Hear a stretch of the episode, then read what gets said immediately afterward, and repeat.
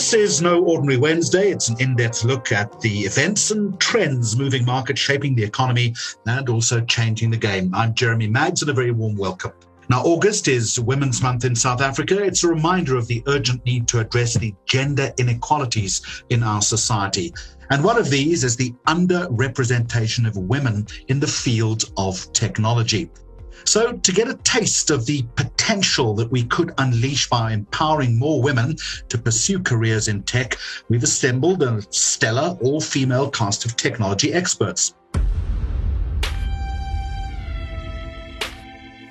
The idea for today's conversation was sparked by another podcast that Investec published last week with the South African Chief Executive Officer of Naspers, Phuthi Mahanyele Dabengwa. She had this to say about the urgent need to get more women into science, technology, engineering, and mathematics, the so-called STEM careers.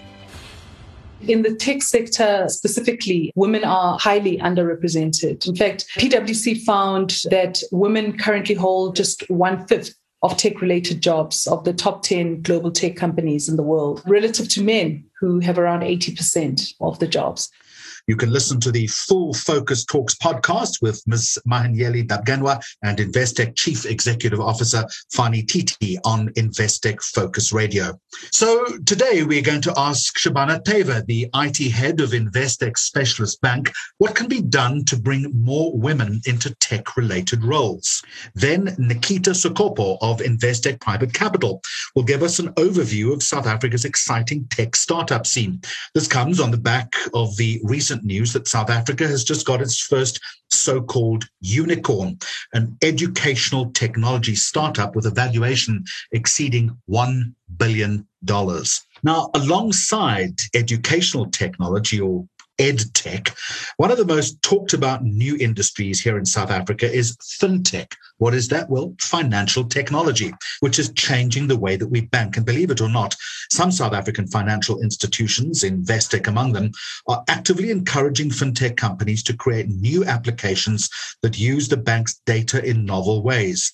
Our final guest will be Investec's Davina Maharaj, who will explain the phenomenon known as open banking in this week's burning question. But first, we welcome to No Ordinary Wednesday Shabana Teva, who's the IT head of Investec Specialist Bank. Uh, Shabana, a very warm welcome to you. I want to start with this. There's a new World Bank report. It's entitled The Equality Equation, essentially about the need to advance the participation of women in so called STEM careers. It's an area where women are globally underrepresented you would obviously agree with that assessment, particularly as it pertains to South Africa.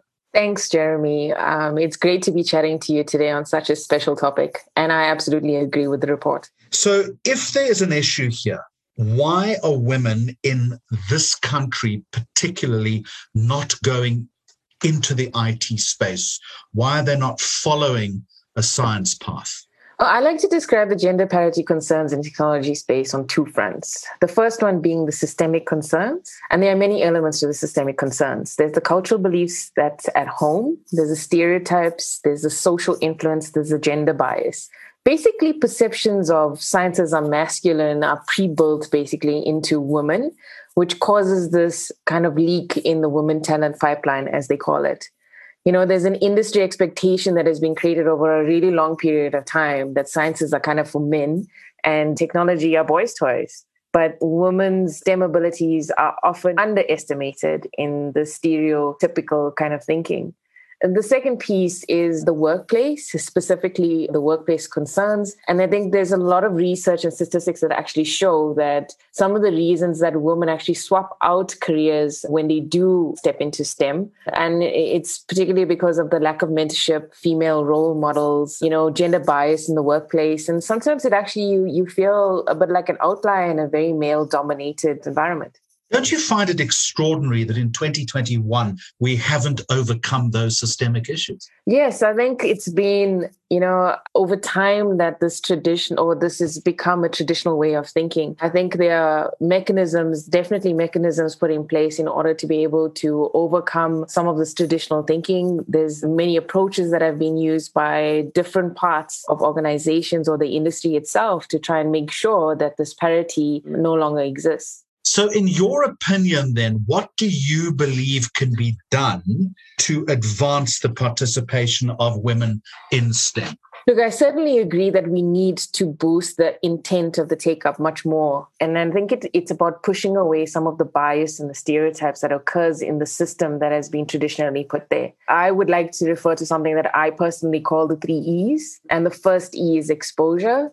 And exposure is particularly about sparking interest and curiosity. It's about creating the hunger or knowledge for technology or sciences specifically. And there's many ways to do that, to create the exposure for women or for girls particularly. And, you know, through extracurricular activities, literacy in programmable robots as an example, coding camps, and, and many other activities that, that they are. But also to give them opportunity to solve some of the real world problems. So basically a female uh, entrepreneurship kind of model to expose them much more. And the second E that that I like to call out is excitement. You know, it's got to be fun, and you got to create enthusiasm. So, being a technologist myself, I can certainly say that technology specifically is a very exciting space to be right now because everyone is into digital transformation. And the third E that I would call out is encouragement. And that's to focus on building confidence. And I think this is the most important one for me. It's the biggest enabler. This role model and mentorship system is so critical to build confidence you know and the power of storytelling of our rock star women in you know technology careers and sharing their journey is so amazing. And you know it creates aspiration for women who's thinking about you know deciding what to take up as tertiary paths. You know and we also go through so many experiences and bias and stereotypes that may dampen our outlook and our confidence. So this is about building them up. We certainly may be in scenarios where we will be an outlier or we'll be the first to do something. But we need to be brave enough to kind of take the leap and set the path for others. And I think the beauty around storytelling is the fact that we live in a digital age. So this medium is much easier and our reach is much more powerful and far wider than we've had before. I mean, these three E's all, in my mind, help rebalance this equality equation if we get it right. There's a long list that you've just mentioned there. I would suggest to you that while building confidence is important, the starting point probably is to push away that inherent bias that you referred to at the beginning. Agreed. Absolutely. They all encourage moving away or pushing away the bias and the stereotypes that has actually, you know, built the system the way it is right now. So, as you say, there's a lot that society can do. It is a long list and it's a long road to hoe, but corporates also have a big role to play. And in that respect, and uh, Shabana, I'm going to come back to you in just a moment, but I do at this point want to play another clip from our podcast with Naspers' Phuthi Mahanyele Dabengwa. I believe that achieving gender parity means more than simply opening doors for junior women in your organization. It also means looking beyond the confines of your own company. What impact are you having on the broader society? This is the starting point. So, Shabana, back to you then. Let's bring it in house if we can. What practical steps is Investec taking to grow the number of women in the IT space? I guess inside the organization, but also externally. Look, from an Investec perspective, we're doing many things. And, uh, you know, we don't have the time to be able to talk about every single thing that we are doing. But I'll start off with the internal side and I'll only talk about one aspect that I think is very significant or highly important. We are trying to promote and foster a culture of inclusiveness. And I think it's the fundamental shift that needs to happen in every organization you know as as technologists or women in the technology space it's you know we can easily feel intimidated or an outlier in such a male dominated environment. So, actually, you know, an inclusive culture is about making it easy for women in technology to be their authentic selves. And women will thrive if it feels easy to be me.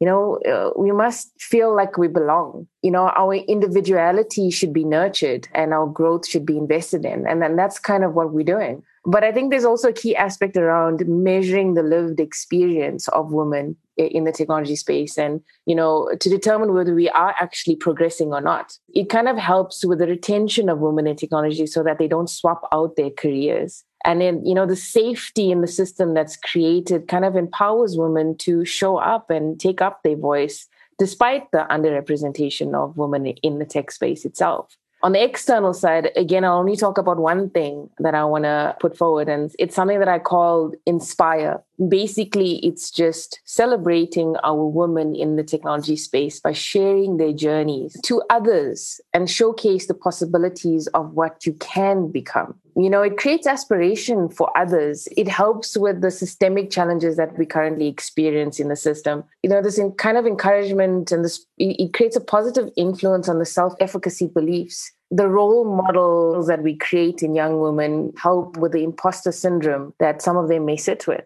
I want to put a final question to you, and I want to refer to the phrase that you've just used becoming your authentic self. As a result of that, or leading on from that, Shabana, what unique attributes do women bring to the IT table? You know, I'm sitting and I'm smiling at that question because I think you and I would agree that from a gender perspective, women are truly wired differently. I like to use the word we possess innumerable distinct qualities. We are intelligent, we are the warrior, we are the peacemaker, uh, we show compassion, we show empathy amongst everything else. And I think specifically in the tech industry, empathy is undervalued. And a lot of research actually shows that leading in this new normal of COVID and beyond actually requires leading with empathy more than ever before. It's something that I believe that women actually have an upper hand on because it's innate in who we are. You know, and, and empathy fuels productivity in teams. And I think they would, you know, women in the technology space, if the representation is right, would bring a new meaning to high tech, high touch our products will be well rounded and then become a better fit for the market. Yeah, that's kind of my view around that. I think it's a very valuable and an important and a very empathetic view, if I might say. Shabana Thaber, thank you very much indeed, the IT head of Investec Specialist Bank. Thank you for joining me on No Ordinary Wednesday. Thanks, Jeremy. In just a moment, I'm going to talk to Investec Private Capital's Nikita Sukopo about how the pandemic has driven a flurry of interest in the South African tech startup landscape. But first, a quick reminder that a new episode of No Ordinary Wednesday drops every fortnight. To make sure you don't miss it, subscribe to Investec Focus Radio SA wherever you get your podcasts. And if you like the channel, please give us a rating. On now to Nikita Sukopo. Now, while South Africa has its fair share of wild animals, there are only six unicorns on the entire continent. What am I talking about? Well, unicorns are generally tech companies with valuations above 1 billion US dollars. There are only 700 globally.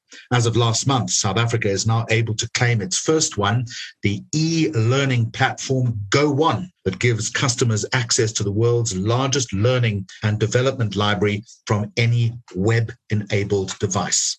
Nikita, a very warm welcome. Thank you for having me, Jeremy. So, Nikita, we know that ed tech is making waves here in South Africa, but from your perspective, what other tech spaces are starting to see growth? I think the first one is fintech. Of course, as a bank, we see a lot of companies in the fintech space. These are financial technology businesses that seek to improve the delivery of financial services such as lending or transactional banking or even payments. An example of a company in this space is Yoco. So, Yoco primarily provides mobile point of sale solutions to offline businesses. They provide a solution for small businesses to transform their smartphone into a card payment terminal which can be incredibly useful for small businesses with no big IT infrastructure. Of course, there are a host of other fintechs, uh, you know, in the payments and point of sale, as well as in the lending space. But what an exciting space with a lot of potential for growth is the reg tech or regulation technology space. This is made up of companies that provide new technology to enhance or manage regulatory processes. You'll have seen in a lot of industries, regulations become more and more prominent. And what RegTech does is they enable companies to make it easier to operate in these highly regulated environments. To use an example, you know, the industry in which I operate, which is banking, there's a need for the technological enablement of open banking, which there will be a lot of regulation up and coming. So I'll use this as an example. You will hear some of the details around open banking a bit later from Davina Maharaj, Program Head of Investec Business Online and API Banking. But I will speak about one exciting RegTech player called True ID. Once open banking is in effect, somebody has to step in to ensure that financial data is accessed and is usable, and it's accessed and usable in a secure manner. So this is where True ID comes in. TrueID provides a solution to enable open finance by enabling financial service providers to access consumer financial data directly from the banks. This will be a very regulated environment and TrueID will work, you know, with the regulators to ensure that they have a secure consent driven platform and really leaves control with the consumer and enables the consumer to provide their data directly to the service provider. So these are the two interesting, you know, highly exciting spaces, fintech and reg tech. So, Nikita, what you've done is explained what the vistas of opportunity are.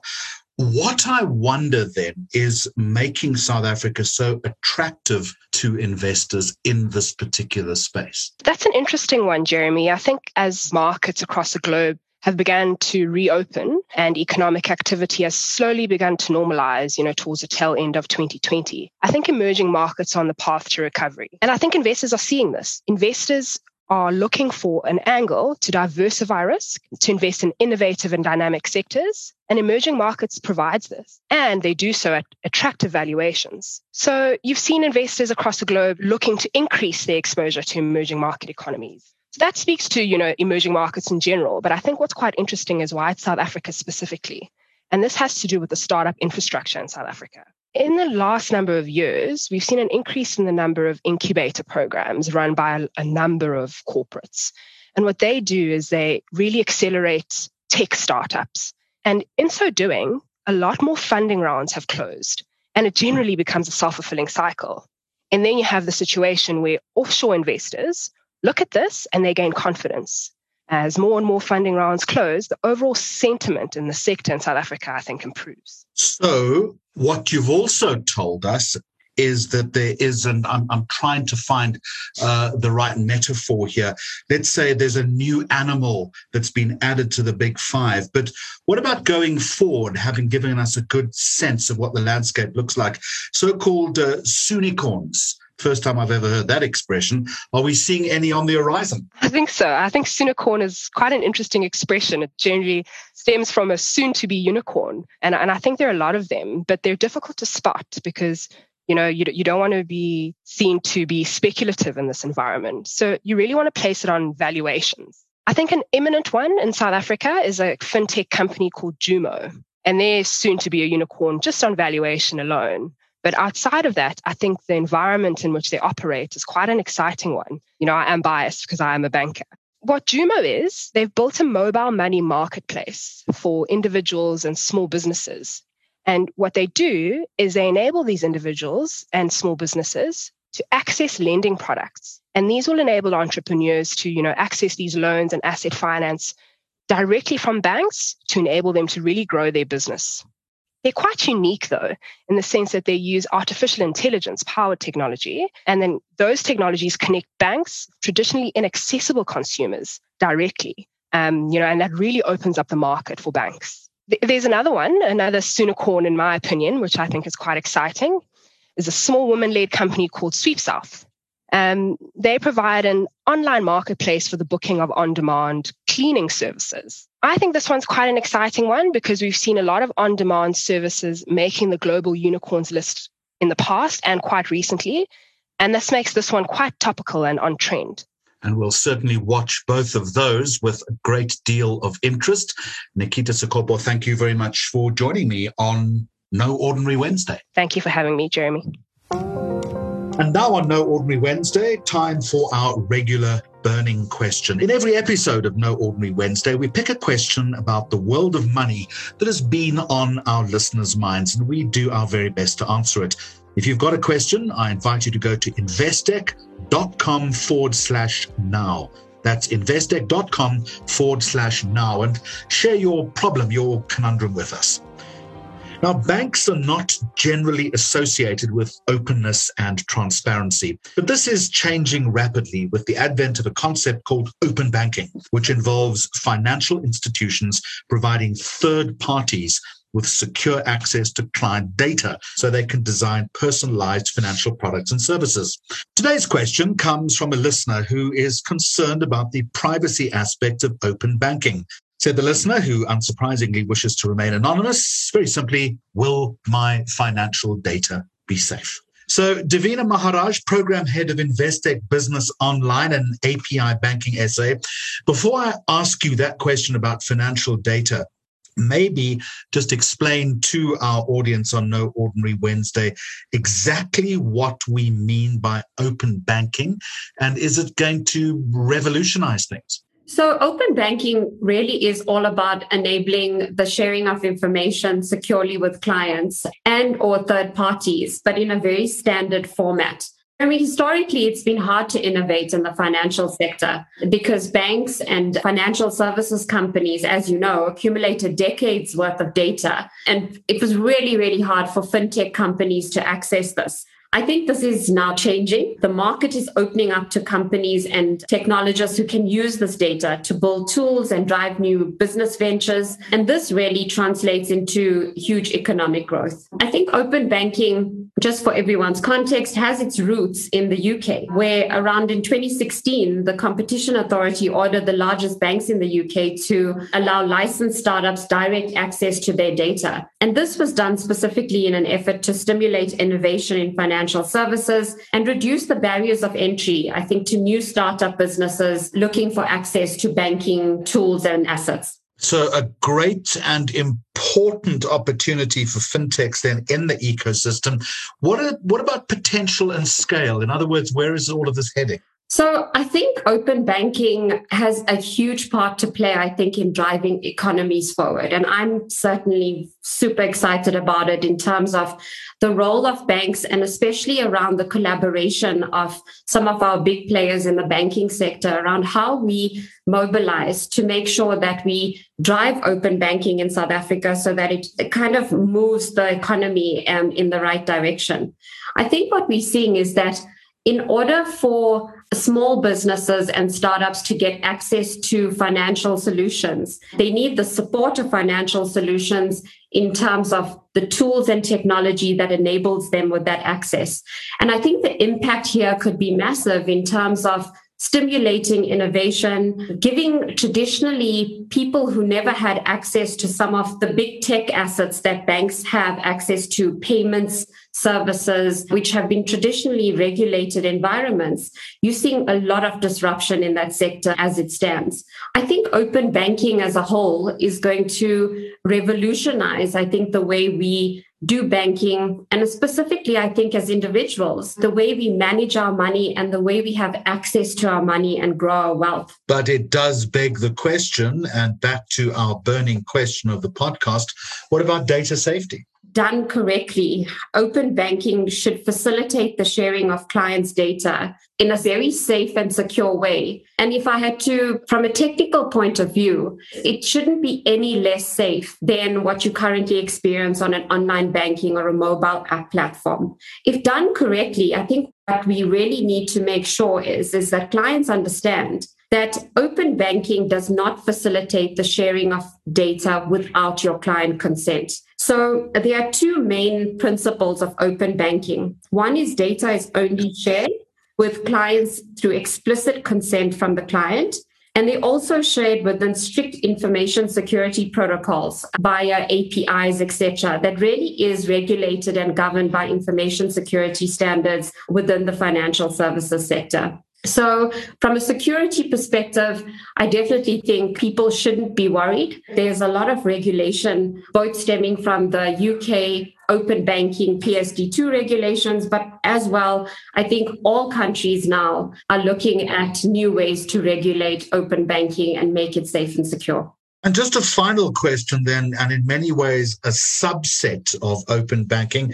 You're leading a project at Investec around one aspect called programmable banking. Explain that to me simply. So, simply, I think programmable banking is firstly a recognition from us as a bank that every client really has an understanding of their own business needs and their own lived reality. And for us as a bank to think that we can produce all the products and services at our fingertips that's going to meet the needs of our clients, I think is a bit outdated with the advancement of technology and I think open banking now, we need to recognize that as a bank, we can leverage third parties to really create new and innovative solutions for our clients and partner with different fintechs but also that our clients know their businesses best. And I think people have been striving to create a, a, segment of one or be able to service their clients in a very unique and customizable way.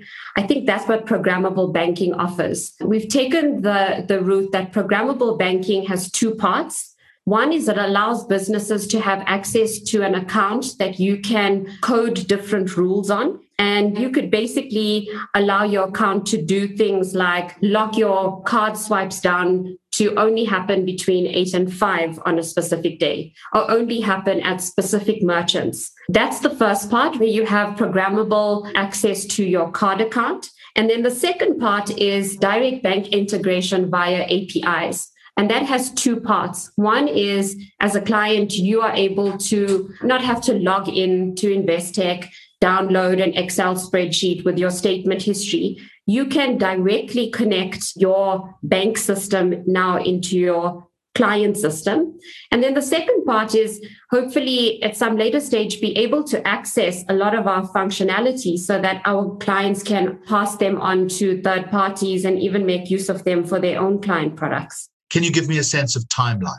We are hoping to launch our programmable offering for businesses within the next month. And we already have about 10 clients who are currently in our beta phase live with programmable banking on their cards accounts as well as API integration. And how much training is going to be involved for the clients? So the idea here is that technology democratizes and we have to make this available to anybody within the organization. For now, programmable banking is very much directed to the software developers within your businesses who will need to code some of these applications in. But we are currently working in beta phase about how do we make programmable banking available to everyone. And I think that is going to be the start of something truly exciting. And we're really excited to see what that's going to look like over the next 12 months. Right. So, Davina, we've discussed the timeline then, but right now, as we speak, practically, is anyone using this? Where do we stand with this right now? I think practically we have some significantly large clients that are using programmable banking, both from a programmable card account and an API perspective. We have one of South Africa's significant players in the grocery platform e-commerce uh, segment that basically is using programmable accounts and programmable cards to create a fraud and recon management system operationally for their business. And we have two or three large asset management and banking companies that are using it to run staff expense programs with programmable cards where they've given all of their staff members programmable cards and integrated that directly into a spending app that has enabled real benefit in the company where they don't have to spend 10 days reconciling staff expenses anymore. It all just filters back into a recon system that does it automatically. That is a glimpse into the future of banking. Davina Maharaj, Program Head, Investec Business Online. Thank you very much for joining us on No Ordinary Wednesday.